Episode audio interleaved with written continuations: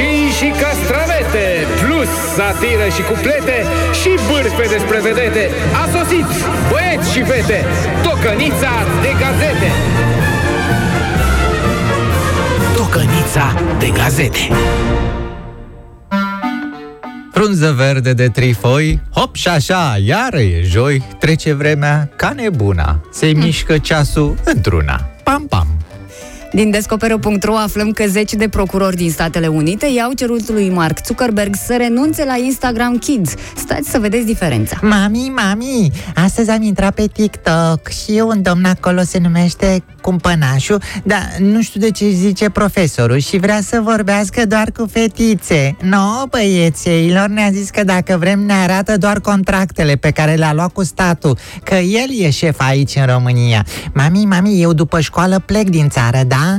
Toți copiii de azi sunt nervoși, doamnă, din cauza plasticului și a electricității.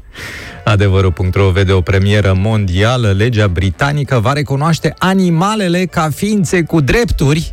Da, sper să nu afle anaful de la noi, că știm ce urmează. Dreptul la impozite.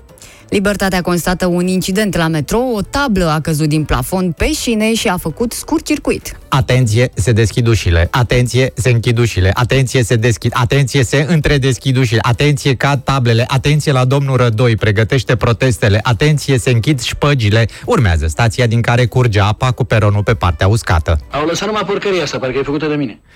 Din România Liberă.ro citim că avioanele lui Ceaușescu și Iliescu vor fi vândute la licitație. Bine, la Ceaușescu înțelegem, dar Iliescu nu avea trenuri cu mineri?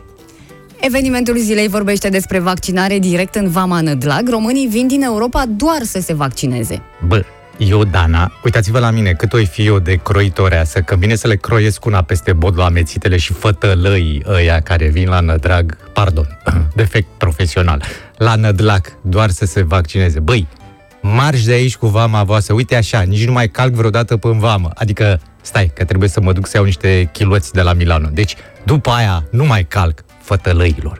Dacă voi intelectuali care a suferit, nu puneți umărul, cum să scăpăm de jigodile astea? Cu arome de panflete, comentarii mai șirete, ați gustat, băieți și fete, tocănița de gazete.